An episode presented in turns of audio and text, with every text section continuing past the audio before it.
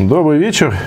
Э, хотя день и вроде бы как праздничный, но это праздник труда, поэтому мы вполне можем э, предаться вполне себе рабочим настроем. Э, мы это терминал 42, который переехал полностью в онлайн, и вот мы продолжаем свою программу вебинаров. И сегодня у меня очень хороший гость. А, это позволяет... Мы на самом деле очень давно хотели, мы очень хотели, чтобы этот человек был у нас в терминале. Мы над этим работали плотно, а, и э, тем не менее это не получилось. Э, переход полный, в полный онлайн э, нам помог вот решить и эту проблему. Теперь у человека, во-первых, нет особых оснований, так сказать, никуда не пойти, потому что никуда идти не надо. А с другой стороны, очень удобно вот так сесть и поговорить на хорошие, понятные и приятные темы. На всякий случай попрошу что-нибудь такое сказать, если что-нибудь вам не нравится в э, звуке, в сигнале и так далее. Но вроде бы как с нашей стороны все пули вылетели правильно. И мы, честно сказать, эти все вебинары пока не знаем, как именно э, кому продавать. Но мы точно знаем, что, наверное, вам хочется сказать нам какую-то выразить какую-то благодарность. Вот ссылочка для благодарности есть в описании видео. Это, ну, не одним же геймерам донаты собирать. Мы тоже, так сказать, скромные консультанты и вебинары чего-нибудь такое заслуживаем. А затем приглашаю, собственно, в эфир и, собственно, своего э, гостя. А с гостем я знаком, не помню уже сколько лет, наверное, лет 9 или 8 или 9. А, она э, HR-специалист. Э, честно скажу, что вот, в общем, я практически не знаю лучших HR-специалистов, а я, кажется, знаю многих. А, бизнес-тренер Наталья Зверек. Наташа, привет. Да, привет, Сереж. Я могу сказать точно, что мы соответствуем 1 мая, потому что я считаю, что то, что мы сейчас с тобой делаем, это точно не работа, а удовольствие. А, во-первых, я очень рада тому, что есть возможность с тобой поговорить. Я бы сказала, что это скорее прилюдный разговор. Потому что это такая отличная возможность обсудить и поговорить о том, что происходит с людьми, а, и как с ними работать. И, как не смешно, это тема, с которой мы с тобой встретились, между прочим, 10 лет почти назад. Это правда. И э, пять лет, э, когда я отвечала в Яндексе за, э, за развитие персонала, я действительно там первый раз приехала тогда в Яндекс Украину и объединение. Тогда еще было целых три офиса украинских в старые времена. Симферополь, Киев и Одесса такое, в общем, устойчивое соединение. В общем, хорошее было время. А, впрочем, и дальше неплохое. Но сейчас особенное. Вот об этом особенном времени, конечно, интересно с тобой поговорить. А, так, мне говорят, что о, у нас тут появляется эхо, именно, кажется, на твоем сигнале. Ну, в общем, я тебе сейчас задам вопрос и э, будем, буду как-то продолжать решать все технические проблемы. Э, а тем не менее, попробуем продолжить. Э, собственно, ты, ты, наверное, еще помнишь, с чего я тебе пришел на этой неделе. Э, это была тема про э, как бы удаленную работу, с одной стороны. А, я первый раз начал про это думать неделю назад, когда мне попалась вот та самая статья в Блумберге о том, что вот человечество первый месяц провело на удаленной работе и что оно по этому думает. Там много, конечно, было бы э, всяких проблем, но в действительности меня зацепило э, применительно к нашему там, разговору из того, куда мы с тобой пойдем, а, меня зацепила одна э, деталь, что 45% американцев сочли, что они вот э, ощущают выгорание по истечении месяца жизни. И при этом они э, в течение этого месяца ощущают, вот одна из причин этого выгорания, это отсутствие как бы поддержки со стороны менеджмента. Я и тебе приводил в качестве примера и говорил это у себя в подкасте, что это очень напоминает воспоминания Рокоссовского, который описывал, э, как во время внедрения ячеечной системы в Красной Армии в годы Второй мировой войны возникала э, ситуация, когда люди просто дезертировали потому что они считали, что они сидят в ячейке и э, как-то все, ну, и совершенно неизвестно. Это, конечно, очень эффективно с точки зрения противодействия массовым каким-то действиям, массовой там бомбежки и так далее, но в результате человек сидел и не понимал, он, может быть, один вообще жив на этой планете остался или что там с ним происходит. Э, и в итоге перешли на окопы.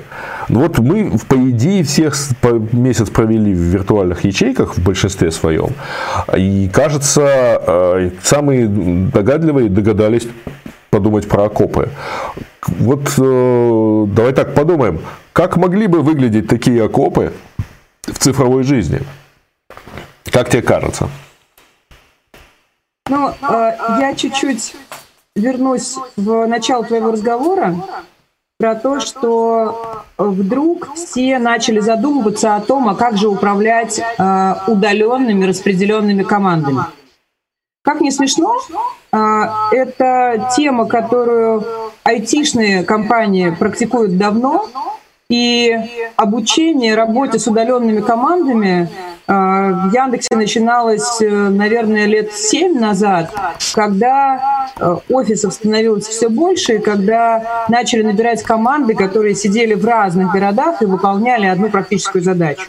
Понятно, что Яндекс не один. Я в том числе работала с очень многими айтишными командами, и есть примеры самые э, там, непростые, когда команда сидит в Лондоне, в Москве, разница по времени, э, Владивосток, Москва точно так же. Есть, э, есть много всяких примеров. Но вопрос ключевой не в управлении распределенными командами. Проблема не в этом. Проблема в том, что люди не умели управлять. И э, понятно, что это важная тема, э, что в каком-то режиме этому учили, но если говоря, положить руку на сердце, то э, нужно отдать все, нужно, нужно сказать честно, что э, в основном система управления в компаниях не синхронизированы. Что это значит? Э, по сути, в компании осуществляется два типа управления. Одно управление – это то, что все пытаются чинить, как не смешно. Это управление, так называемое общее, э, за которое отвечает, по сути, генеральный директор и HR-департамент. На что они могут влиять? На материальную систему мотивации – существуют некоторые правила отстройки, настройки системы мотивации, системы KPI э, и еще много чего. На систему коммуникации, компенсации льготы. Э, вот они все это отстраивают. Рассказывают о стратегии компании, генеральный директор этим всем делится. Это общее управление. Но при этом, по факту, есть одна печальная новость. На эффективность работы, или я бы сказала так, да, продуктивность работы персонала, к сожалению, общее управление влияет очень слабо. Или, а, я, ну, что точнее, влияние общего управления на продуктивность персонала ослабевает со временем. То есть, когда человек приходит, он настолько благодарен за офис, за обстановку, за, э, там, за систему коммуникации, за кофе-брейки и, там, не знаю, все плюшки и вкусняшки и все условия, что угу. в первое время он такой на подъеме, давай, давай, сейчас я буду выкладываться. Через некоторое время он к этой обстановке привыкает, и общая система мотивации для него уже как нечто э, привычное, должное, нормальное – Эм, зачем бы он работал продуктивнее? Да кто его знает? К сожалению, в этот момент на передний план выходит система операционного управления. Не зря есть присказка про то, что люди приходят в компанию, а уходят от руководителя. В айтишных системах, в айтишных компаниях это особенно заметно, потому что там, э, ну, у нас, давайте смотреть на вещи э, честно, Э, условия-то у всех, э, в общем, шоколадные. Не зря люди из других отраслей стремятся в эту отрасль. Но при этом у нас особенно важно. В некоторых айтишных компаниях исследования показывают, что до 70% причин увольнения хороших сотрудников, хороших это в смысле желаемых сотрудников из компании, а, это непосредственное операционное управление руководителя. То есть то, как операционное управление построено. И э, нам нужно, чтобы наши люди успевали решать как можно больше задач с хорошим качеством и там, за минимальный промежуток времени. То есть чтобы у них такая там их э, все, чем мы обладаем, это рабочее время нашего персонала. Мы не владеем людьми, э, рабство закончилось. Ну, если вдруг кто-нибудь забыл, э, у нас есть только банка с их рабочим временем, которое мы оплатили что и сколько они в эту банку могут напихать, это зависит, это и есть их продуктивность. Да, сколько у меня землекоп выкопает э, траншеи. Да, его продуктивность меряется кубометрами в час, ничем другим. И наша задача, чтобы люди сделали как можно больше, успевали как можно больше и качественнее выполнять задачи. Что нам для этого нужно? Нам нужно правильное управление – ну, а теперь проблема. Во все времена, во всех компаниях история выглядела так. Проблема э, продуктивности людей в области операционного управления. А чинить все пытаются какое? Правильно, общее. Как только возникает вопрос, почему мои люди плохо работают, те, те идут в HR или к начальству, к, к высшему руководству компании и говорят, а, у нас несовершенная система мотивации. У нас э, давайте им еще молоко доливать. Давайте им еще что-нибудь сделаем.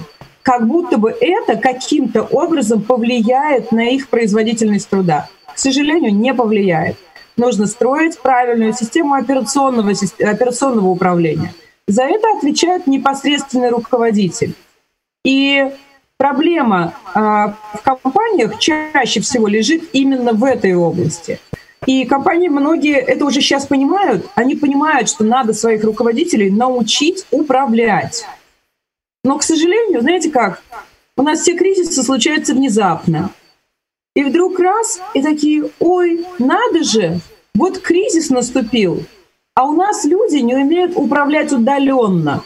Да проблема не в этом а в том, что они не умеют управлять вообще.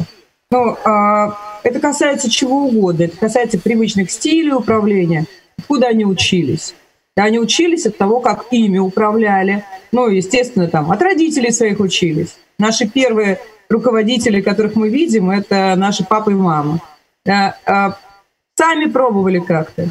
Никогда не забуду историю из одной компании промышленной, в которой я работала, где один из руководителей, э, он э, был в корпрезерве высокого уровня.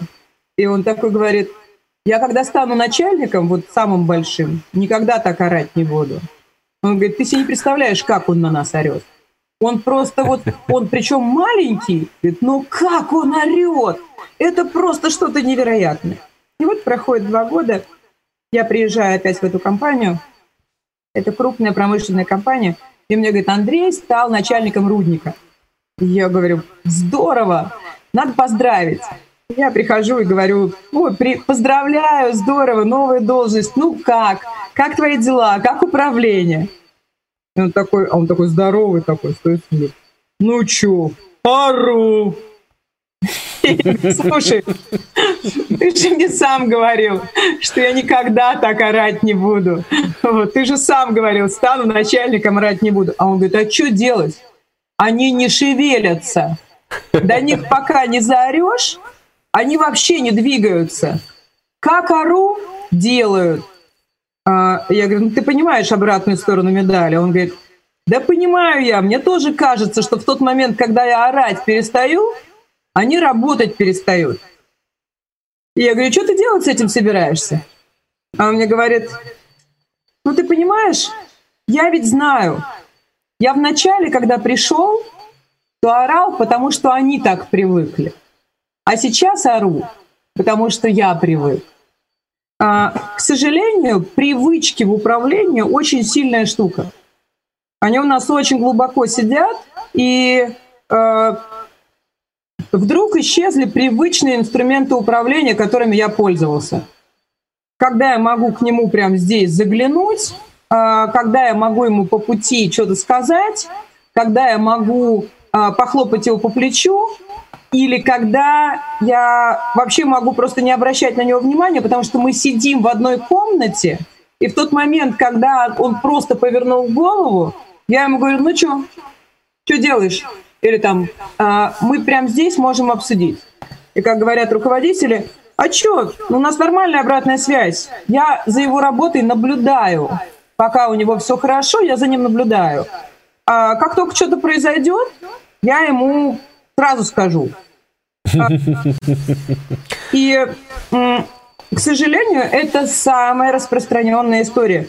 И сколько бы HR, а, руководители высшего звена, они говорили, ой, нам нужно работать с командой, с вовлеченностью людей и так далее.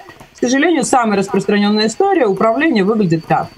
И, а, а сейчас, когда люди в достаточной степени напряжены, когда у них э, ситуация дополнительного стресса, как раз о которой прекрасная статья, я надеюсь, ты ссылку на нее выложишь, э, чтобы люди могли на нее посмотреть, э, ключевая мысль, которая там есть, ты от работы не сбежишь.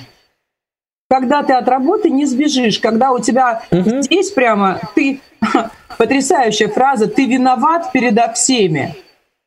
Это прям, я считаю, вообще прекрасная фраза про состояние людей, которые находятся в изоляции и работают дома. Ты виноват ну, семью? У меня на самом деле есть любимая фраза на эту тему. Просто она идет с начала двухтысячных, когда я э, сидел дома несколько лет и работал э, ну, таким фрилансером, консультантом, удаленным совершенно. И я тогда еще понял, что, во-первых, ты не работаешь из дому, ты живешь на работе. Да, это Просто правда. и поэтому ты не надо тебе там делать вид, что ты можешь отойти и поработать. А, ну, можешь отойти от этой работы, если точнее. Вот. А так, в принципе, а, вот это, кстати, да, это э, можно сказать, что это чуть-чуть другая еще сторона, она просто стала более красиво видна, более явно видна, когда мы сейчас ушли все удаленно. А, так у сотрудника еще была иллюзия, что начальник где-то рядом ходит, и он сам этого не очень замечал. А теперь все, он вообще в один в ячейке. И точно так же, кстати говоря, у начальника, у него ощущение, что э, так оно хоть, хотя, бы, хотя бы ты его видел, хотя честно же скажем, да, ну мы же не знаем, что сотрудник делает у себя там за, за компьютером, у него монитор стоит там Э, лицом к стене, и что он там с ним делает, тоже большой вопрос. Кнопку «Босс» придумали давно в большинстве компьютеров. Вот. И поэтому, да, э, вот это вот ощущение такого онлайн-тимбилдинга э, хуже, там же многие сейчас выходят на работу, все-таки продолжают. А как человека вывести-то на работу, вот тут совсем, наверное, у вот таких руководителей, которые присутствие полагают важной частью контроля над сотрудником, то тут совсем получается как-то сложно. Как человека научить э, если он вообще тебе не виден, ты его даже не видишь, ты ему прислал ноутбук, и можешь только надеяться, э, знаешь, что он прочтет вот устав нашего монастыря и сразу проникнется духом компании. А, я бы разделила этот разговор, ну, в смысле разговор о, о сотрудниках, да, на несколько ситуаций. А, первая ситуация – это работа с сотрудниками а, в компаниях, которые сейчас оказались вообще не работающими. То есть людям платят деньги, и они сидят дома – и... Ну, кстати, а ты знаешь, да, что сейчас в Америке так хорошо платят деньги, что их на работу вывести невозможно? Там, короче, как-то так напутали, что они получают примерно 70%, э, то есть пособие по безработице это где-то 70% от заработка э, сотрудника. Причем на это пособие получают в том числе и те, кто не может работать удаленно, потому что находится на э, карантине.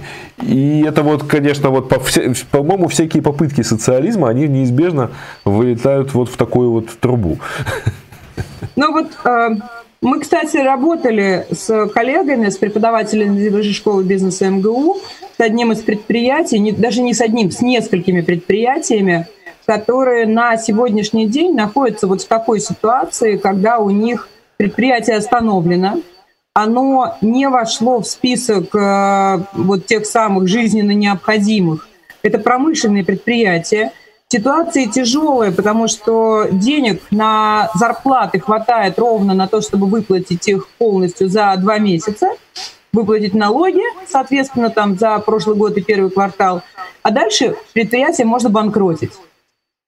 И э, вот здесь, на самом деле, я бы сказала, что очень важная штука – это то, как, как высшее руководство взаимодействует с этой командой сотрудников, как он с ними разговаривает, что он делает. Э, первое, что он сделал, это прям очень важная вещь. Э, он на регулярной основе проводит совещания. Совещания, они планируют будущее, они разговаривают о том, что делать, и он привлекает их к решению проблем предприятия, которые, ну, вот, которые он сам решает.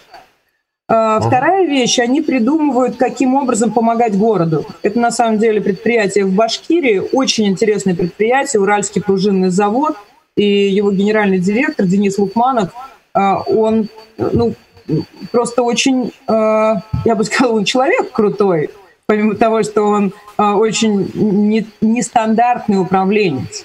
И пять дней, целую неделю, вот когда был там самый тяжелый период, когда непонятно было, что делать, полтора часа каждый день у него шло обучение для сотрудников.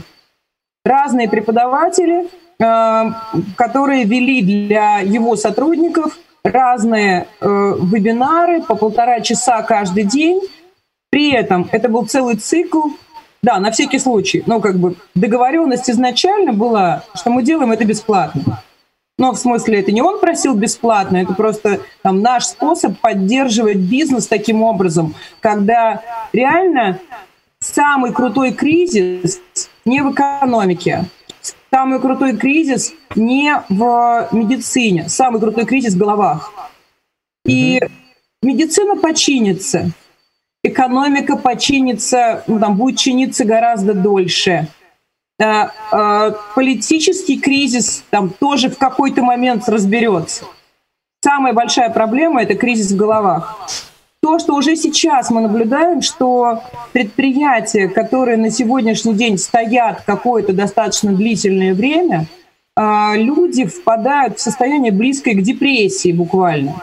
Там они там, не знают, что делать, ничего не хотят, опросы, которые проводят, и там, где спрашивают, а вот какие планы, что ты дальше, вот сейчас закончится э, вот это состояние, куда ты отправишься, что? Э, никуда, я не буду выходить, я, я никуда ходить не буду, я в поездки не поеду. И вот это вот состояние «я не», оно прогрессирует.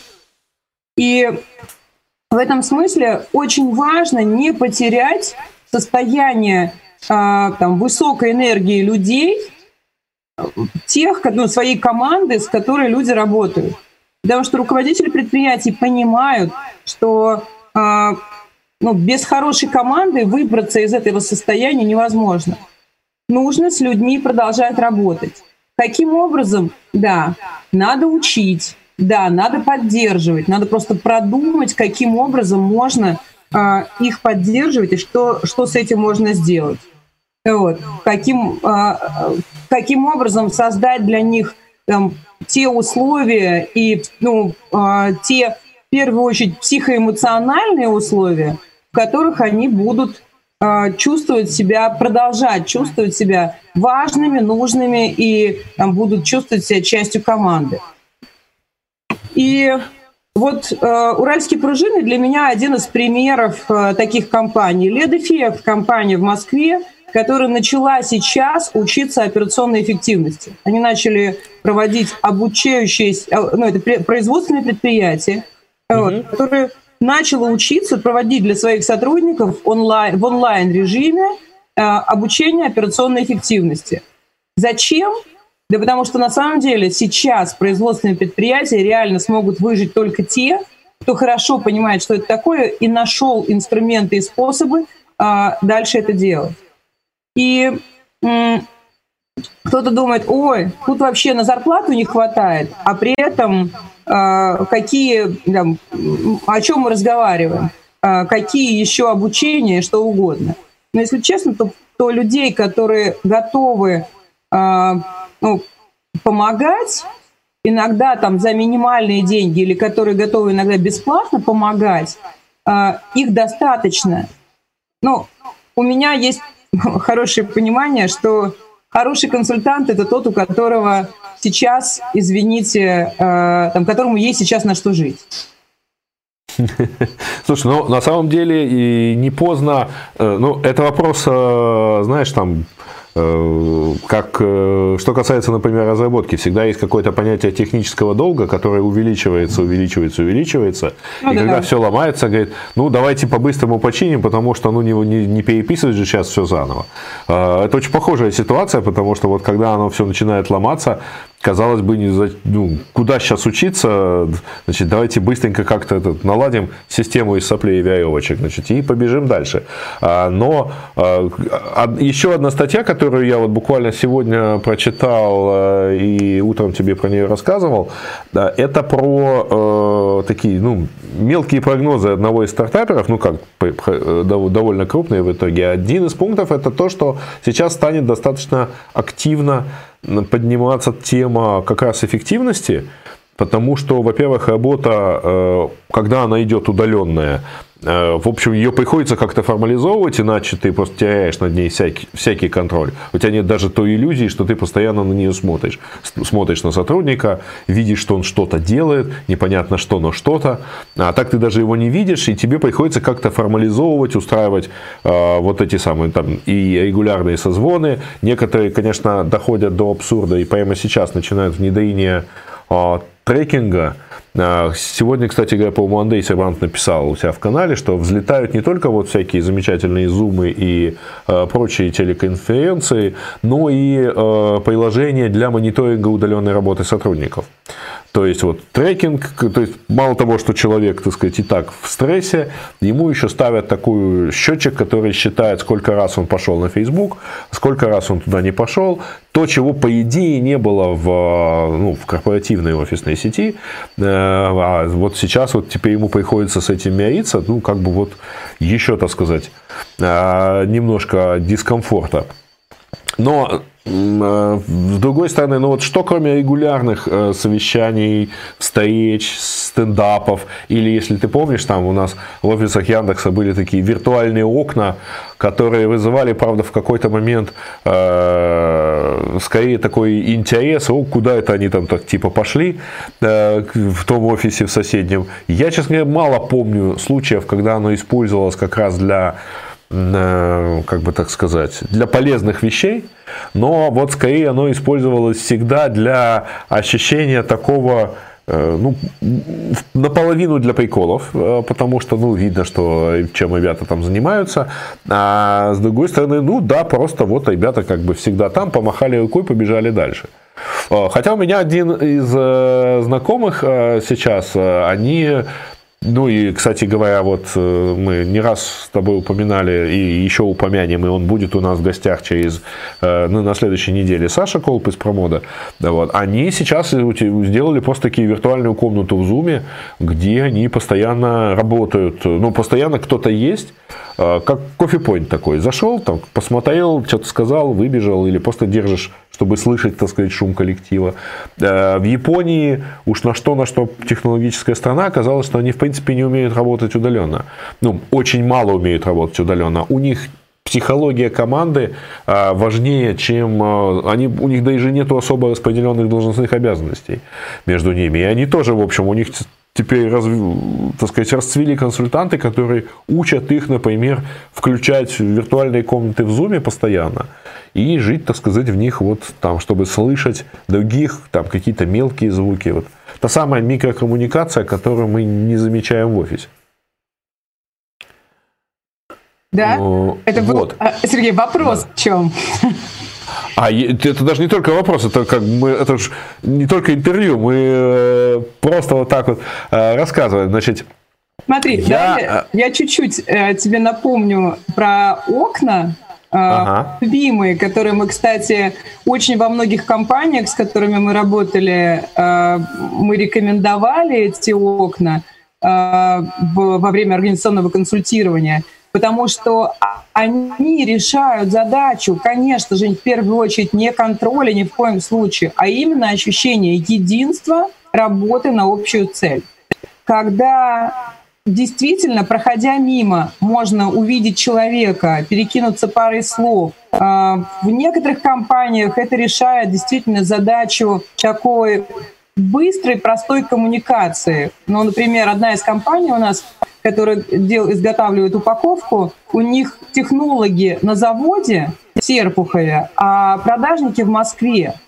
И это вечный конфликт был, когда пока это вот прям, я уже тут клиенту пообещал, дальше это нужно было отправить, как-то это все согласовать. Тут технолог говорит, нет, вообще ты что, это невозможно. И когда они поставили, наконец, окно между Москвой и Серпуховым, это решило сразу очень многие проблемы, потому что они ощущение, что мы сидим в одной комнате, оно очень классное. А, у меня сын программист, и он средний, он работает в немецкой компании.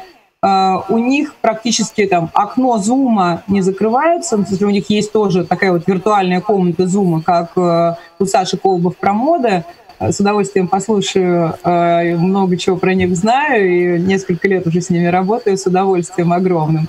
Вот, ребята молодцы, решения гениальные, и э, их решение отказаться от офиса, оно, конечно, потрясающе. Пожалуйста, все, кто слушает этот эфир, не забудьте прийти и послушать, как айтишная компания отказалась от роскошного офиса.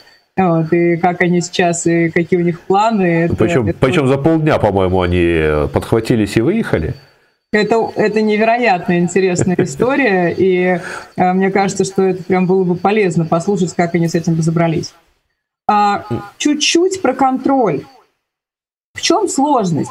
И в чем, почему все, о чем я говорю, и вот эта вот история про контролировать, не контролировать, трекеры, счетчики, наблюдения и так далее – почему это не является уникаль, универсальным решением для всех.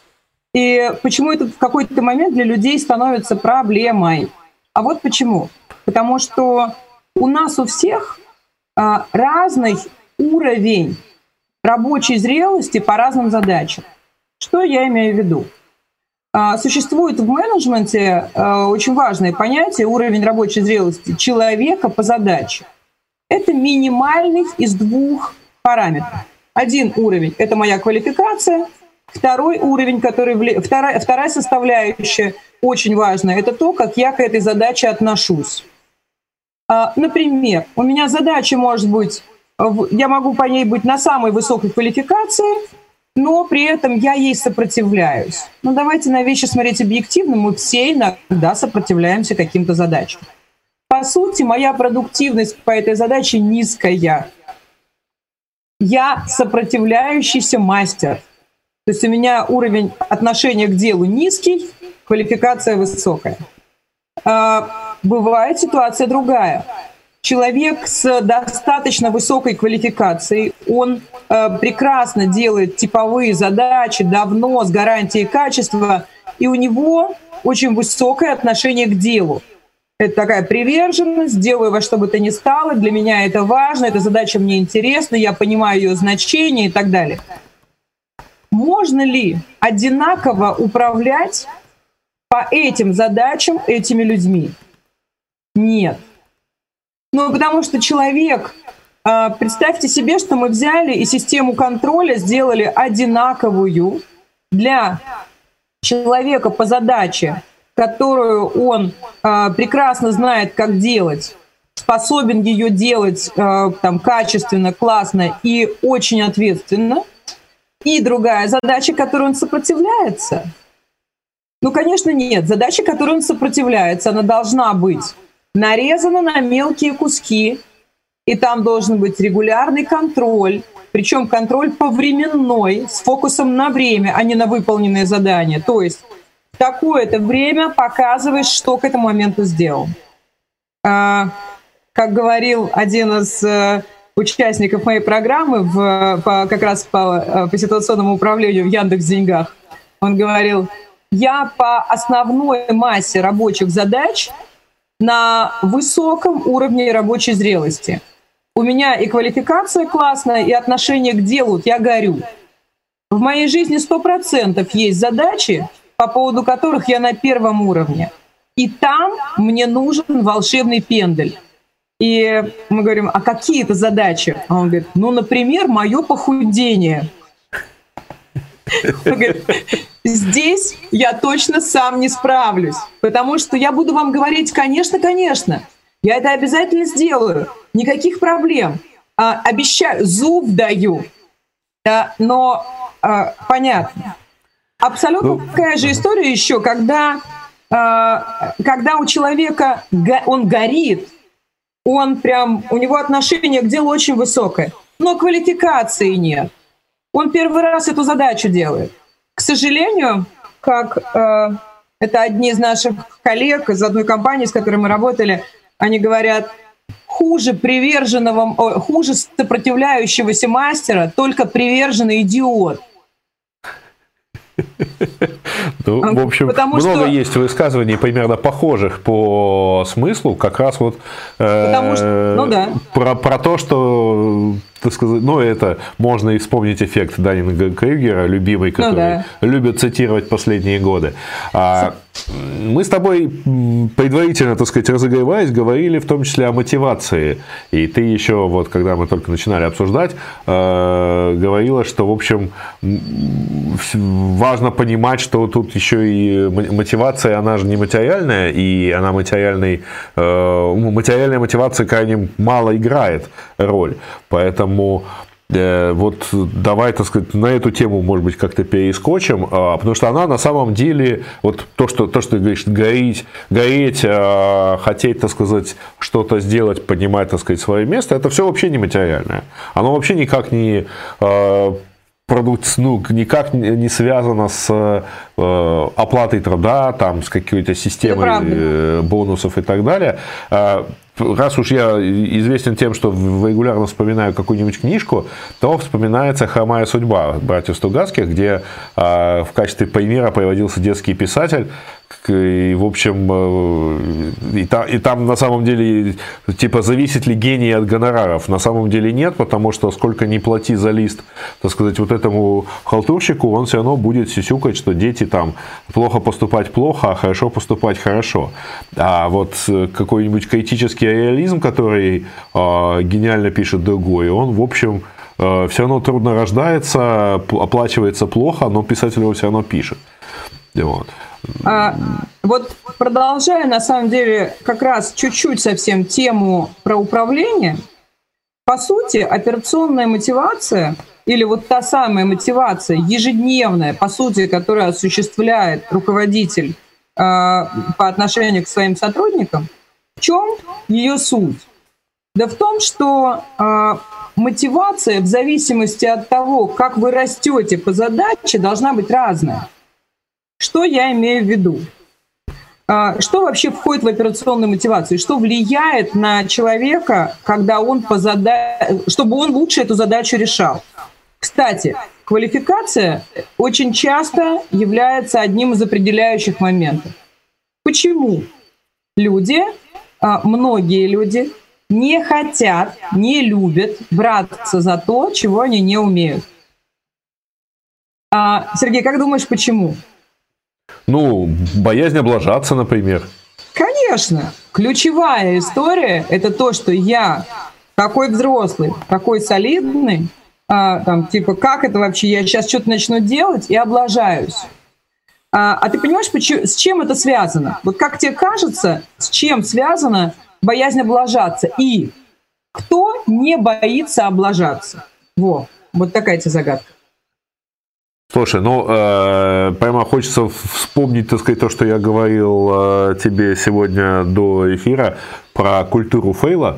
А, не знаю, О, насколько, да. насколько тебе кажется, что это перекликается, потому это что... Это перекликается сто процентов. Давайте. Вот, потому что на самом деле я там то, что я пожаловался, что у нас в последние годы, последние лет 5 или 6 процветает, особенно среди стартапов, э, культура, э, что типа если ты э, чего-то не добился, не смог, то теперь ты сидишь, так сказать, вот в этом и рассказываешь, как ты круто облажался. А, есть, например, такие вещи, как там Fuck Up Nights, э, серия мероприятий, есть другие у нас. Просто вот в какой-то момент перестали рассказывать историю успеха, начали рассказывать исключительно то, как люди, у людей опять не получилось. А, и это кардинально отличается, на самом деле, от того, что делают на Западе, потому что те же самые стартапы, э, стартапы на Западе, они живут в другой режиме. Если ты упал, да, fail fast, упал, быстро поднялся, сделал выводы и побежал дальше, но уже правильно. Ну, правильнее, mm-hmm. по крайней мере. А здесь получается немножко другая ситуация. Мы падаем и думаем, ну, как, как здорово. Теперь это обратная на самом деле ситуация к комплексу, так сказать, отличника. У нас теперь, э, хотя, наверное, это тот же самый комплекс. Сергей, это Раз тот уж... же самый комплекс отличника. Но я да. задала еще один вопрос, на который я хотела бы, чтобы ты поразмышлял. А кто не боится облажаться? Не, не, не бахвалится. Заметь, те люди, которые бахвалятся, там, типа, смотрите, как я облажался, а, это, а, ну, в общем, это точно не про историю «я не боюсь облажаться». Это скорее история демонстрирования, а она другая. Вот э, как тебе кажется, для кого это вообще не имеет значения? Облажался, не облажался, от чего это зависит? Слушай, ну, э, я, честно говоря, не знаю, э, э, так сказать, от чего это зависит. От жел...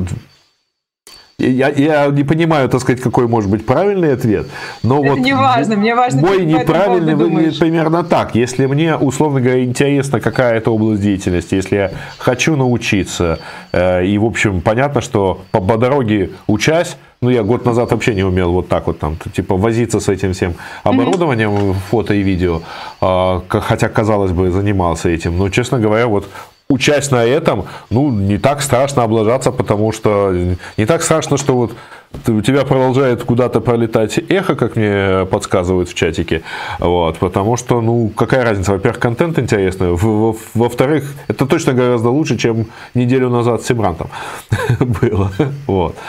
Ну, а теперь смотри, давай я, я, я обращаю... Давай, скажи Нет. мне правильный ответ, пожалуйста. Давай я тебе скажу. Смотри, я обращаю внимание на две вещи, которые ты ты сейчас сказал. Первое, мне интересно.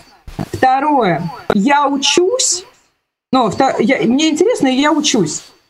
А, история обучения, она как раз и связана с тем, что ты по этой лестнице роста своей квалификации поднимаешься выше. Человек, который что-то не умеет, ну, по определению он будет лажать. Вначале, конечно же, это нормальная ситуация. Но но дальше история то, про как он к этому относится. Что у него в голове по поводу себя. А, и вот это то, что у него в голове по поводу себя, это то, что называется, по сути, самооценкой или разговором про себя. В зависимости от того, какая у тебя самооценка, в зависимости от этого люди по-разному реагируют на вот этот вот страх облажаться. Ну, то есть их самооценка напрямую влияет на то, а, каким образом они относятся к ошибкам, к обучению, к обратной связи. То есть на их поведение это влияет на полную катушку. Я сейчас тебе приведу пример. По сути, вот что такое самооценка? А, это интересная штука. В программах по обучению я иногда задаю такой вопрос. Вот у вас сотрудник какой-то, ну, он такой не очень уверенный пока в работе, а, и он какое-то время лажал со своим отчетом, и вот он, наконец, сделал хороший отчет. Вот у него, наконец, получилось, вот приносит вам, давайте. Вот у меня сидит группа людей. Я говорю, давайте, у вас есть возможность, вот сейчас вы ему премию не дадите за это. А, изменение системы мотивации не произойдет. Компенсации льготы нет. Генеральный ему руку не пожмет у вас сейчас возможность операционной мотивации вот в этот момент. Давайте, мотивируйте, друзья мои, что вы сейчас, как вы сейчас можете с ним таким образом повзаимодействовать, чтобы, чтобы этот человек хотел дальше работать. Как ты думаешь, какой самый распространенный, какие самые распространенные примеры разговоров в этот момент я слышу? Когда я говорю, вот, я сотрудник, я тебе принесла отчет, самый прям идеально сделанный, после нескольких э, фейлов. Давай. Как ты думаешь, что в этот момент я чаще всего слышу? Ну, оценка скорее, я думаю, на уровне 3 с минусом, потому говори, что... Ну, говори, вот, говори. То есть, ну вот, наконец-таки Вот я перед ты... тобой.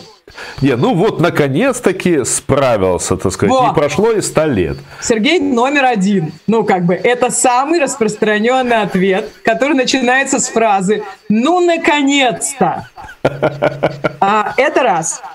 А, после того, как высказано «ну, наконец-то», есть вторая часть, а, ну, в смысле, второй по распространенности, вторая по распространенности, обратная связь на эту задачу. Как ты думаешь, какая? Mm, нет, слушай, у меня фантазия, это сказать, Молодец! Я... А?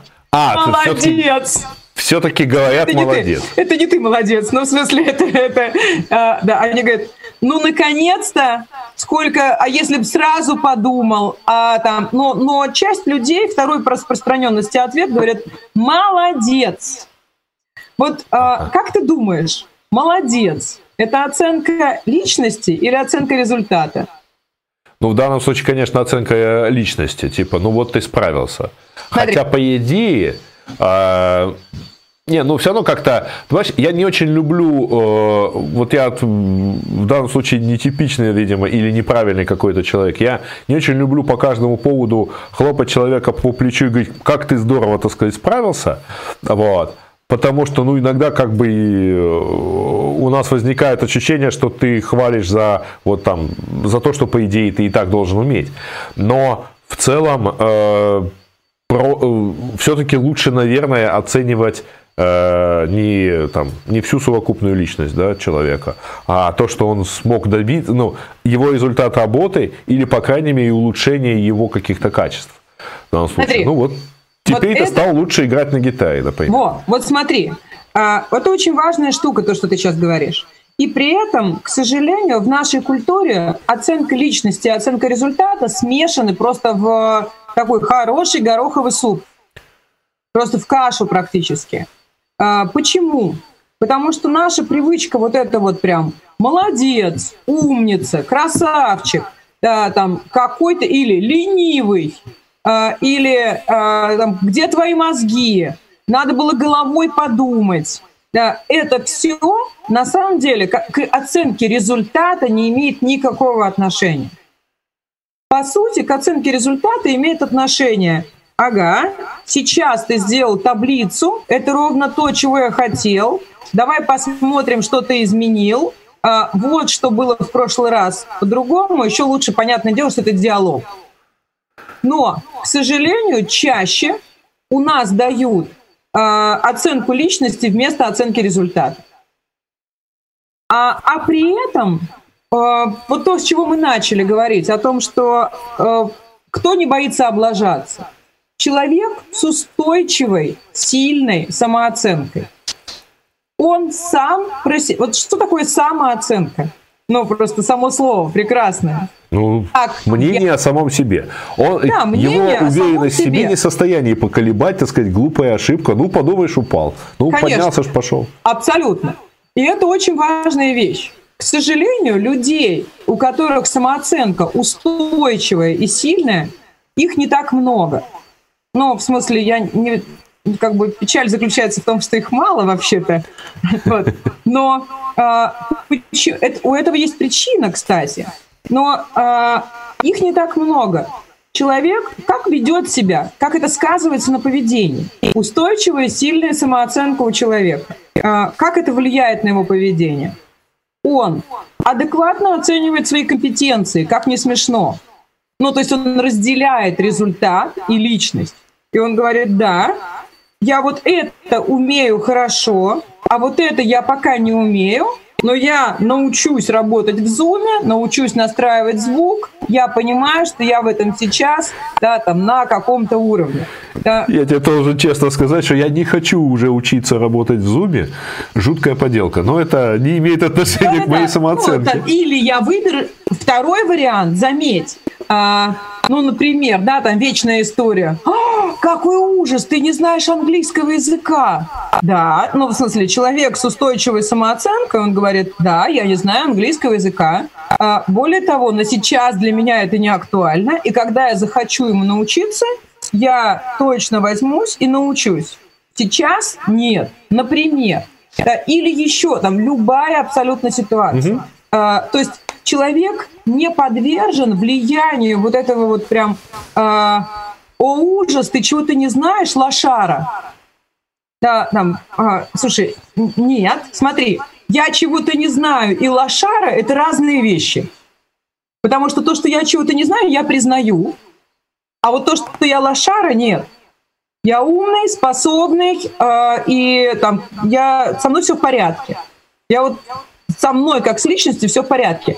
Э, поэтому она и самооценка. Это я про себя решил. Э, теперь, когда я сказала про то, что, к сожалению, наша система заточена на другое, наша система воспитывает, ну и много, много десятков лет воспитывает. Ну и, кстати, там всех, на самом деле, это такой, знаешь, советский, да здравствует Советский Союз. Я очень хорошо отношусь к, э, там, да, к Советскому Союзу. Много вещей было очень разумных, но вот эта удивительная штука, которая, к сожалению, посадила в наших головах очень, э, оставила очень большой осадок. Смотри, мы ну, наши люди, наши сотрудники, там, те же самые выросшие дети, в сильной степени ставим в зависимость от самооценку от результата. На самом деле все происходит ровно наоборот. Если ты уверен в себе, если ты уверен в том, что у тебя получится, ты признаешь ошибки, ты быстрее справляешься с ними, ты угу. э, не берешь, не боишься браться за новые проекты, а, ты собираешь сильных людей, заметь, потому что сильные люди для тебя не угроза, а возможность более быстрого развития. Синергии и прочего, да. Конечно. А, но теперь представь себе, вот, но при этом основное поведение, оно выглядит вот так. А, это круто, если тебе внушить, что твоя, что твоя личность – это следствие твоего результата. Смотри, как это просто сделать. Кстати, однажды я встретилась с HR в компании, которая сказала, ну, она такая очень, э, я бы сказала, такая прямая женщина была, такой конь в юбке. Э, и она такая говорит, а что, разве есть другие способы оценивать людей? Если у него результат хороший, то он человек хороший. А если, а если результат плохой, то человек говно. когда это услышала. Нормально. Я подумала, Простая прекрасно. женщина, мужем битая, кулаками стрелянная, или как она? Отличная, отличная система. Откуда это взялось? Ну, откуда на самом деле такая штука? Да, понятно откуда. С детства, а, там, как наша школа выглядит? Что говорили в школе? У тебя пятерка по математике, значит, ты кто? Молодец. Молодец, Книг да. писали, молодец. Да, у тебя пять пятерок, да ты просто умник, отличник, звезда, а, гордость класса, а, там что, гордость школы было написано на доске. Что тебе дома говорили? Да, там, красавчик. А, дети бедные уже... Ты знаешь, какой у этого есть неожиданный результат? Потом, когда ты вдруг получаешь там что-нибудь, делаешь не то, на тебя смотрит вся школа, мол, как? Как, как ты, ты мог? мог? То есть с этой высоты падать на самом деле даже еще неприятнее может оказаться.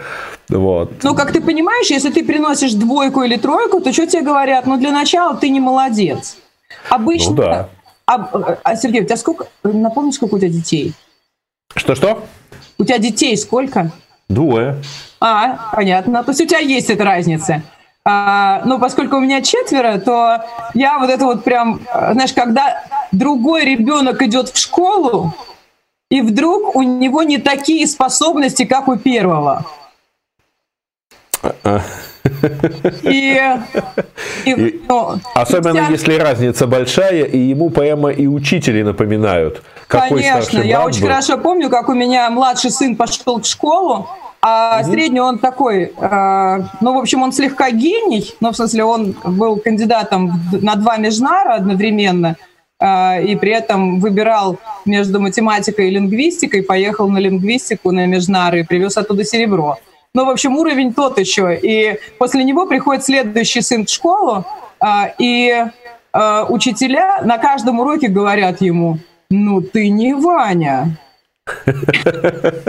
это на самом деле, да, это очень э, жестоко. У меня было в этом отношении еще чуть-чуть хуже, потому что э, ты же помнишь, что я железнодорожник, и вот я после папы пошел работать. О, да. Вот. И жесточайшее, так сказать, ощущение, когда ты, в общем, должен себя ощущать на 20 лет старше, с 20-летним стажем, хотя ты, в общем, только из института пришел, э, в лучшем случае. И ситуация а... выглядит так, что по факту, на самом деле, мы выращиваем э, уже несколько, несколько поколений людей, у которых в голове есть следующее. Ты молодец, если у тебя хороший результат. Ты хороший, пока у тебя результат хороший. Как угу. только у тебя результат не очень, ты не очень. Но э, вот когда ты не очень, когда ты начинаешь в себе сомневаться, когда ты начинаешь слушать, извините, да, там тех же родителей, которые, как папу из школы пришедшего, где учитель ему сказал, что у него ребенок, э, как он, как, чудесная фраза учительская, когда э, она говорит, ну тут я даже не знаю, что вам сказать казалось бы, не глупый мальчик, но такой ленивый, такой разгильдяй. Ну и папа, а мы что вообще по-другому устроены?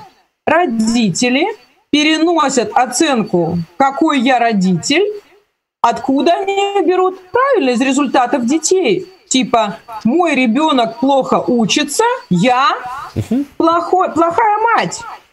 И вот это вот я ж мать в этот момент восстание начинается. Я ж мать хорошая, поэтому надо сейчас на самом деле отыграться на, на ребенке. А, и что там в запале родители говорят ребенку? Дебил! Иди исправляй двойки! А он в этот момент сидит и думает, двойки для дебила – закономерный результат. Что их исправлять? Надо дневник лучше прятать. А, а, и хорошо, если он ну, в таком состоянии, но что в этот момент происходит?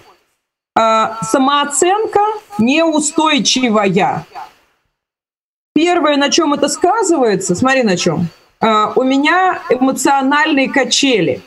Пока у меня получается, я на подъеме. Как только у меня что-то не получается, я пикирую под плинтус и остаюсь mm-hmm. там надолго. О, получается. Причем чаще всего люди не могут еще из-под плинтуса сами вылезать. Нужен кто-то, кто им скажет, давай, давай, на взлет у тебя получится, ты умный, способный, ты с этим точно справишься. Ты сможешь эту табличку освоить. Давай я тебе покажу, как это делается. Давай, давай, давай. А, о, получается, получается, получается. Бумс, опять во что-то врезался, опять вниз. И, к сожалению, у нас основное, основная масса людей, которые нас окружают, это люди с неустойчивой а, самооценкой. И угу. им очень нужна поддержка. В первую очередь поддержка личностная. Когда мы говорим сотруднику о том, что, слушай, ты с этим справишься, ты точно это сможешь, да, давай. Особенно, когда у людей какой-нибудь провал, первое, что имеет смысл говорить, слушай, ты умный, способный парень давай ты точно с этим разберешься. А вот дальше мы начинаем разбираться с э, задачей. И в этом смысле то, что э, важно особенно, это поддерживать людей личностно, когда они находятся в ситуации неуспеха. И чем больше этого неуспеха, ну, неуспеха с точки зрения того, что я не умею, или у меня сейчас ситуация, в которой у меня результата нет – показывать его некак, да, тем больше нужна вот эта психоэмоциональная поддержка людям, когда э, мы расспрашиваем, когда мы разговариваем про то, а как ты с этим справляешься, а что-то у тебя происходит, да, там, а, а что ты для этого используешь. Кстати, э, вот такие групповые вещи, которые тоже очень круто работают, когда, э, между прочим, да, я, я пораспрашиваю у Саши Колбу в следующий раз о том, какое обучение они проводят, с кем они встречаются.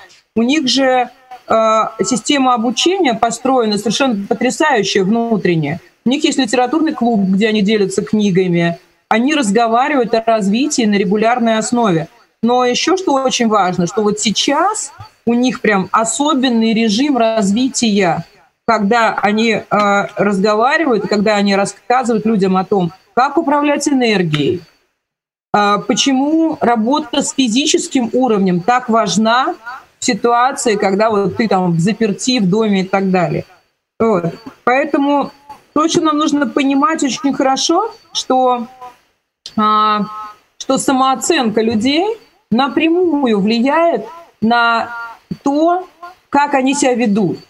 Как только вы наблюдаете, что у вас человек в ответ на какое-то предложение, задачи начинает говорить, ой, нет, слушай, ну нет, я это вряд ли смогу, не, у меня точно не получится. Это первый сигнал о том, что э, человек, ну, в принципе, уже со сформированной вот этой вот со страхом ошибки, со страхом облажаться. Причина этого чаще всего. Ну, если только человек не играет, изображает это. Но, но чаще всего причина этого ровно в том, что у него э, там, сниженная уверенность в себе, то есть у него самооценка сниженная.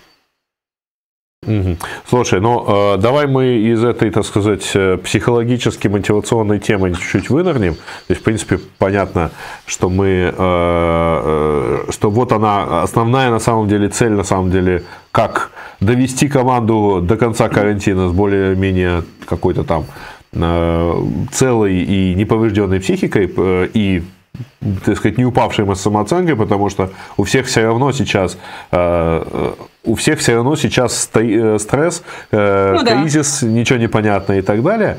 И в этой связи, кстати говоря, вот маленькая тема, а я пока скажу, что желающие могут все-таки задавать свои вопросы э, в чатах. Мы читаем и YouTube, и, точнее, я читаю и YouTube, и и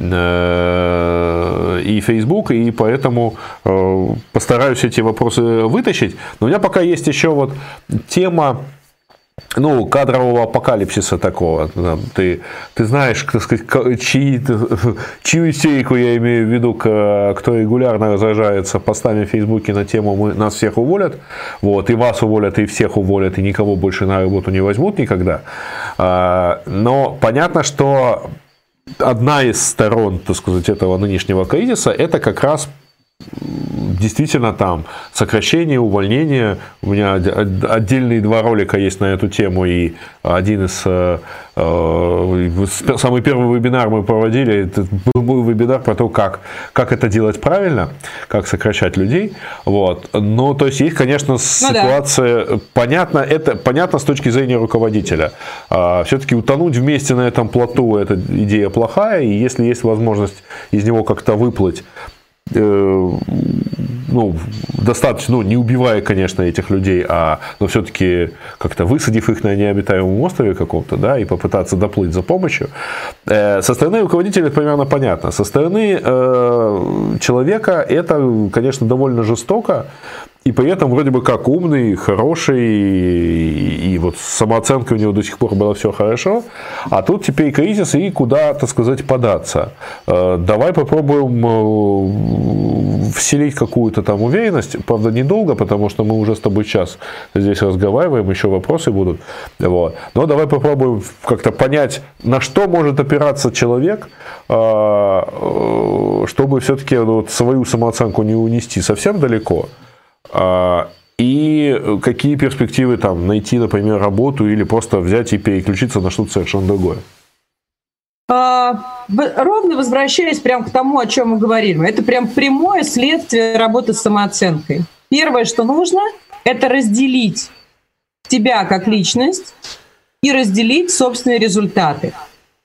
То есть, что необходимо в ситуации, когда вот, вот такая ситуация на работе – первое – это продолжать верить в то, что я а, способный и работать можно. Потому что это вопрос внутренней парадигмы, которая а, либо позволяет искать, либо нет. То есть если я считаю, что работы нет, то как я начинаю действовать? Ну, как бы сидеть и ныть, что работы нет, потому ну, что да. я, да, но это как э, Сергей. Ну или начинать думать о судьбах русской интеллигенции, как делал один. Конечно, да? да. Сергей, тебе как никому другому этот пример понятен на беге.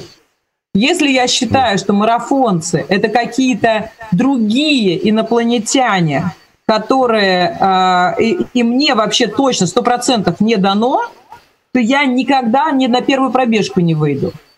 А, ну, в смысле, я просто даже делать этого не буду. Такая же история с работой. Первое – это, понимаете, что работа, работа существует.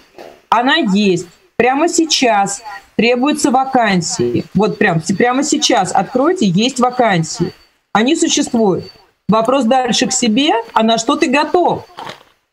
А, там, что ты готов на самом деле искать, сколько ты готов просидеть дома. И это важные вещи, важные вопросы, на которые тебе нужно ответить. А, первое, ну, после того, как ты решил, что с тобой все в порядке и работа существует, дальше второй момент э, – это расписать, а что ты на самом деле знаешь, что ты умеешь и какими качествами ты сейчас уже обладаешь. А, раз, два, три. Дальше понимаем, что э, да, возможно, это потребует перестройки. На самом деле, чем глубже вы загоняете, ну или люди загоняют себя в низкую самооценку, и еще что самое интересное, в обиду на работодателя, это вторая штука очень важная. А, состояние обиды на работодателя, состояние негативных эмоций, к сожалению, ну, оно э, не позволяет вам вообще изобретать никаких решений у вас рептильный мозг по, на полную катушку блокирует ваш неокортекс или ваш новый мозг способный анализировать, принимать решения. Вы пребываете в рептильном страхе, и все, что вы можете делать, это то, что делали до этого, э, э, и ну, там, бежать или сражаться. Все. Вы либо агрессируете, либо еще там, мертвым прикидываетесь, то есть спадаете в депрессию. Поэтому э, да, всегда есть причины, по которым люди, люди, э, людей увольняют. Более того, я знаю предприятие, с которого уволили всех в предыдущий кризис. Владелец одной из компаний, э, он обратился к своим сотрудникам и сказал, если сейчас вы не напишете заявление по собственному желанию, к сожалению, компания обанкротится, и я не восстановлюсь никогда. Потому что mm-hmm. я не смогу выплачивать лизинг за, за машины. Эта компания была логистическая – он говорит, «А, я прошу вас уволиться по собственному желанию. Всех. И я обещаю вам, как только через там, месяц-полтора мы выйдем в другую ситуацию, mm-hmm. я всех вас приму. Я не забуду ни одного человека. А, так вот, а, он гордится тем, что через пять лет после этого кризиса 80% его сотрудников – это те люди, которые тогда уволились. Угу. Ну что ж, хороший, хороший результат. А, это, Хотя ну, на самом это деле... на самом деле это очень э, это результат колоссальной работы, в том числе этого руководителя по созданию команды этих людей. Поэтому э, люди ведут себя по-разному, но э, не терять волю к жизни, понимать, что то, что сейчас происходит, да, не допускать кризиса в голове. Со всеми остальными кризисами мы разберемся. Ну, да. Хотя э, ты же помнишь настроение первых э, недель, условно говоря, карантина, когда все, э, так сказать, это не про панику, а я сейчас хочу сказать про те реплики, например, в соцсетях, когда, ну вот, все ушли на карантин, сейчас, посмо... сейчас удаленка покажет, кто работает. Ну да. А бездельники, так сказать, э, отвалятся. Ну, правда, у меня есть такое ощущение, что мир вообще, он, знаешь, как бы вот сейчас он накурился э, этой вот безмежной свободы. Я у себя в подкасте приводил пример э, когда-то очень давно, когда электронные сигареты не были популярными, то есть когда про них знали только гики. Я такую попробовал просто из интереса и столкнулся с интересным фактом.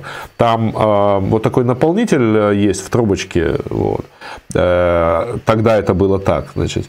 И в этом наполнителе примерно почти пачка сигарет. И у тебя нет границы между э, одной сигаретой. То есть ты себя в итоге понимаешь, что ты себя не очень хорошо чувствуешь, и судя по времени, ты где-то пятую сигарету подряд куришь, ну, по количеству никотина. Вот. И mm-hmm. тут, так сказать, вот очень, у мира очень похожа, кстати говоря, кажется, ситуация. То есть, вот если верить тому же исследованию Блумберга, когда люди, оказывается, на 3 часа дольше работают сейчас, чем до э, карантина, потому что они сидят дома, они все равно там всегда на работе, у них комьюта нету. И это тоже, в общем, довольно такая, э, как бы, мне кажется, что вот сейчас народ переболеет, и потом в действительности вернется к состоянию эффективности близкой к офису. Э, там много, на самом деле, еще тенденций, я думаю, нам предстоит подметить в ближайшее время. А, у нас, кстати, есть вопросы. Э, хороший вопрос. Надо ли хвалить сотрудников или только в исключительных случаях? Но это как раз вот противоположность моим, моим словам, видимо, о том, что э, я вот не очень понимаю, почему надо за простые вещи, так сказать, хвалить. Потому что это как, в какой-то мере, видя, как хвалят других, вот мне, а, у меня иногда у самого самооценка падает, когда я вижу, какой восторг вызывает действие ну, которые я, знаете ли, делал, не знаю, 20 лет назад. Сейчас человек это делает, и все такие, у, какой ты молодец. Я такой думаю, вот, а я что, вот, а я что, не молодец? Я это давно и умею.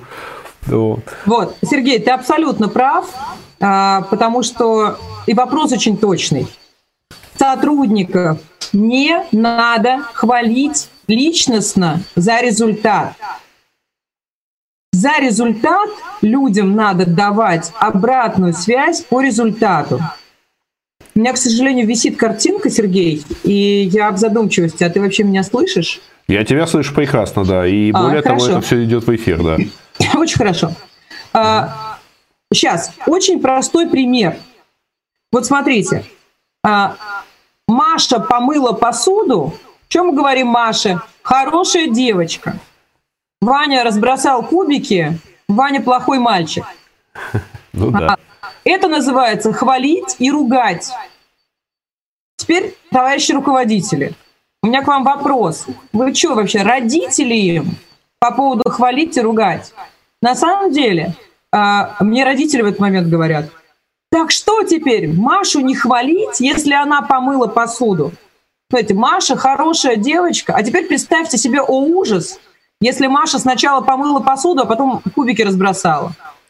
Одна, в, одно и то же, в один и тот же период времени. А потом заявилась давай пьяная, да. Катастрофа. А, у Маши взрыв мозга. Она хорошая девочка или плохая? Так вот, а, Маша хорошая девочка всегда. Вы, ваши сотрудники молодцы, хорошие, умные, толковые всегда.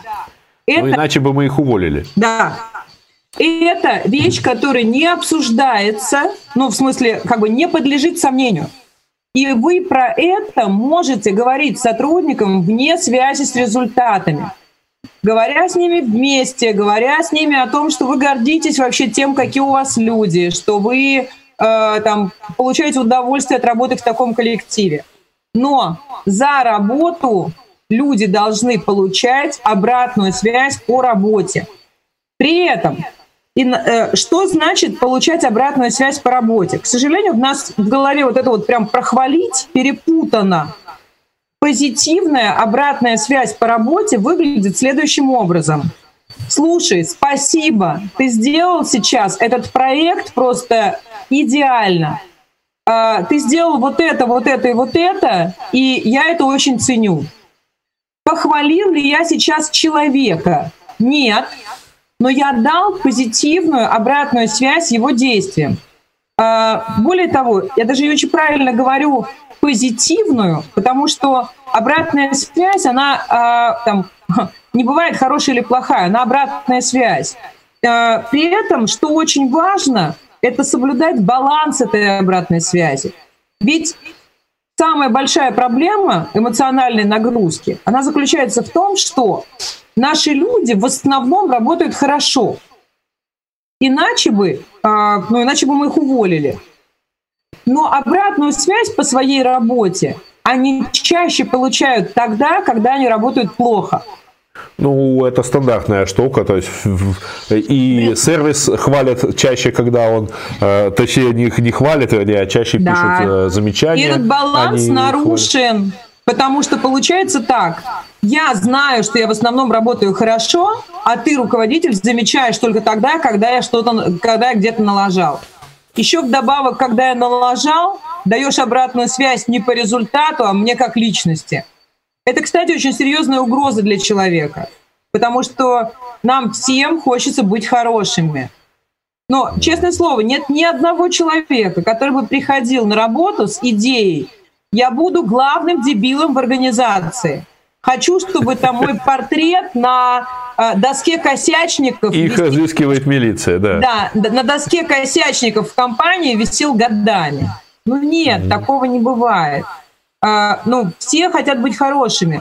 Поэтому, ну, создайте вы для них а, безопасность для личности, что умный и способный парень. Теперь давай посмотрим на результат. Вот это ты делаешь вот так, а вот это пока, это не то, что я просил. Давай, там, ты точно способен это сделать, давай разбирайся. Чего тебе не хватает, чему тебя научить, как с тобой поработать. Э, давай, на первых порах мы будем с тобой вот так, вот так и вот так работать. Кстати, для многих сотрудников, перешедших на удаленку, это сложный процесс. Им нужно, на самом деле, первое время а, с ними нужно работать гораздо чаще и систему контроля строить по-другому, чем, а, с, там, чем да, ну, с, со временем со временем их можно отпускать на дольше. Но... Слушай, ну, на самом деле, я вот, э, если стоит задача все-таки сохранить какой-то баланс, э, то есть э, регулярно говорить что-то и хорошее, то я не вижу другого способа, кроме вот этой Э, как бы пресловутой системы постоянной регулярных ревью, когда ты в любом случае должен встретиться с сотрудником и что-то да. ему сказать хорошее. Ну, то есть ты должен оценить его работу вне зависимости от того, хорошая она или плохая. Э, то есть, соответственно, как-то, как-то по крайней мере, выравнивается, появляется шанс услышать что-то о себе хорошее. И Не более себе, того, извини, так как все равно он работает, работает хорошо больше, то давая обратную связь всей работе, ты очевидно говоришь о том, что да, смотри, вот это вот здорово, спасибо, это, я это очень ценю, а вот это вот по-другому. А, Наверняка давай возьмем, вопросы есть. Давай еще вопросы, потому что мы уже час двадцать в эфире, и пора бы нам, так сказать, как-то подходить к завершению. А, как в условиях карантина поддерживать общий дух среди сотрудников креативных специальностей, которым как воздух необходимо переключаться и вдохновляться? А, вот прямо прекрасная история. Это делать короткие обучающие какие-то куски, вставки, буквально, не знаю, там два раза в неделю. И приглашать, э, договариваться со специалистами. Ну, например, вот э, Дальневосточный университет, с которым мы на две недели назад мы делали с, ним, с ними цикл прямых эфиров для бизнеса Приморского края и туда можно было подключаться, и они, более того, они взяли видеозаписи этих эфиров и транслируют их у себя в компаниях на, там, ну, прям несколько эфиров. Эфир про критическое мышление, эфир про управление энергией, эфир про операционную эффективность, эфир про психологию отношений в семье во время кризиса. А, Александр Колмановский, гений просто родительско-детских отношений, почему дети бесятся и как с этим справляться. Э, я, кстати, э, э, вот, Сергей, я очень тебе рекомендую, на самом деле, я готова помочь в том, чтобы эти прекрасные люди, которые, ну, вот у нас в стране, правда, очень известные, чтобы они какие-то вещи могли рассказать и для твоих слушателей. Вот. Но угу. вот это один из способов поддержки собственных людей, когда вы им вбрасываете и потом в коллективе на уже там после того, как человек э, исчез, обсуждаете, какие уроки, а что, а как. Э, уральские пружинные сотрудники делились тем, как они занимаются, как они нагружаются физически в тех условиях, когда у них нет работы. Очень были интересные примеры. А, так, ой, вопрос не, не про мотивацию, как сотруднику донести идею, не схожую с позицией руководителя. Сейчас еще раз, что, как? Как сотруднику донести идею, не схожую с позицией руководителя? Не, в смысле, как сотрудник сам может донести руководителю идею? Ну, наверное. Ну, то есть, как, как пойти и сказать, вот, не правы вы, надо так делать. Наверное, Слушайте, так. Это прям, о, это вот, знаете, это интересная штука. А посмотрите, какой у вас, э, э, с какой самооценкой у вас руководитель. Если у вас руководитель э, с неустойчивой самооценкой, то он на любую попытку сказать, что парень, ты не прав, будет реагировать очень болезненно. Поэтому посмотрите внимательно на своего руководителя. Если у вас руководитель с проблемами, то, пожалуйста, подходите к нему очень аккуратно и говорите, слушай, мужик, ты умный, способный и классный. А, а, там, при этом давай поговорим про дело. Вот, э, ну, помогите ему в голове разделить эту кашу на две части. Э, смотри, э, там, у, там, мы же понимаем, что могут существовать разные точки зрения на одно и то же. Я очень mm-hmm. люблю этот классический пример, когда я говорю, там, что нарисовано на этом листке бумаги. А, и человек что-нибудь рассказывает, а я говорю, ты с ума сошел вообще, да ты что, нет такого, ни за что. Ну-ка, у тебя галлюцинация. Вот. А, он начинает оскорбляться и говорит, доказывать. И я говорю, хочешь мою точку зрения увидеть? Он говорит, ну да. Я говорю, иди на мое место и посмотри на это с другой стороны. Ну, как бы, точка зрения физики, я как физик могу сказать, да, это место наблюдателя. Поэтому вот, э, ну, слушайте, если вам важны отношения с вашим руководителем, вы точно, э, если вам важно ну, как бы рассказать, а не сделать его неправым, то тогда у вас все получится. Но если вы хотите, рассказывая ему, объяснить ему, что он дебил и что он не прав, то он будет сопротивляться. Слушай, ну это интересная, конечно, позиция с, э, с точки зрения э, подчиненного, ну там, сотрудника, да, в адрес руководителя. Обычно противоположная, так сказать, обычно наблюдается противоположная история, когда руководитель это так или иначе стремится доказать. Но тогда, конечно, ему нужны немножко другие подчиненные, другие это вопрос сотрудники. отношений в коллективе. А, а, открытых, прямых и там вменяемых. Да. А, так, ну окей, давайте на самом деле 2, э, час 25 э, у нас Э, значит, есть только одна реплика еще в чате, что можно ситуацию с самооценкой перевести в противоположное состояние. Такая фигня получается. Ничего, я-то хороший, попробуем еще раз, пока деньги не кончатся. Ну, в общем, это хорошая оптимистическая нота, на самом деле, для окончания, так сказать, рассказа. Да, давайте пробовать еще раз. Да, э, именно как, так. Э, я, Потому правда, что... не очень люблю замечательную притчу про лягушку, которая в итоге масло сбила. Вот, потому что так сказать, выпрыгнула, смогла ли она с этого кусочка выпрыгнуть, наука тоже, в общем, не всегда рассказывает. Слушайте, вот. знаете что, не путайте, а, как вам сказать, не путайте веру в себя с дебилизмом. Как бы это разные вещи. Но в смысле... Слушай, это надо записать в качестве девиза эфира. История про там «я верю в себя, я завтра полечу в космос», да, это неадекватная оценка собственных компетенций. Вижу цель, плевал на препятствия, да. Но вот я верю в себя, я умный, способный. Если что-то захочу, я, это, я с этим разберусь. Просто мне нужно понимать, что мне для этого нужно вот столько лет тренироваться, вот это сделать, да, и тогда у меня точно получится. Я смогу пробежать марафон. Скорее всего. Но для этого мне нужно построить программу тренировок, пройти обследование и так далее. А вот те, извините, которые первый раз в жизни, проснувшись утром, я завтра пробегу марафон, потом э, там скорая помощь по обочинам собирает, да, вот это не вера в себя, это неадекватная оценка, к сожалению. Поэтому... Ну, ты знаешь, с другой стороны, пометуя мой первый марафон, который я пробежал, конечно, очень плохо. А, и Это только твоя оценка. А, очень плохо. 11, 11 тысячным примерно.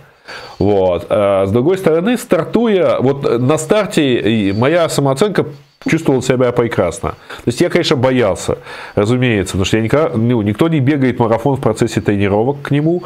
Э, максимум, сколько я пробегал, было 30 километров. Я знал, что там впереди стена. Э, я знал, что, в общем, это что-то непонятное. Я неделю сидел э, в другом часовом поясе, климатизировался, готовился, углеродно, углеводно загружался. Значит, и, и вот когда я вышел на старт, честно сказав, в какой я там, естественно, сбито по коралям таким, ну, по, а, по времени, когда, ты, когда вы собираетесь пробежаться, я когда вышел на старт, я понял, что, в общем, что, я тут очень хорошо выгляжу, потому что рядом со мной бежали люди, по которых я понял, что они через километр остановятся.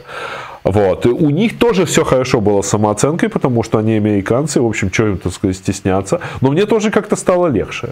Вот. Мне, конечно, было не очень, где-то километра, по-моему, на 25-м.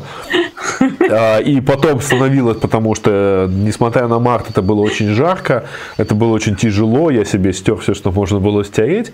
Вот. А на самом финише за 500 метров ко мне, когда я вдруг перешел на шаг, ко мне подбежала женщина и сказала, давай, ты можешь. Я так чуть ли о честь не отдал, значит, и рванулся, так сказать, эти последние 500 метров а, добежать.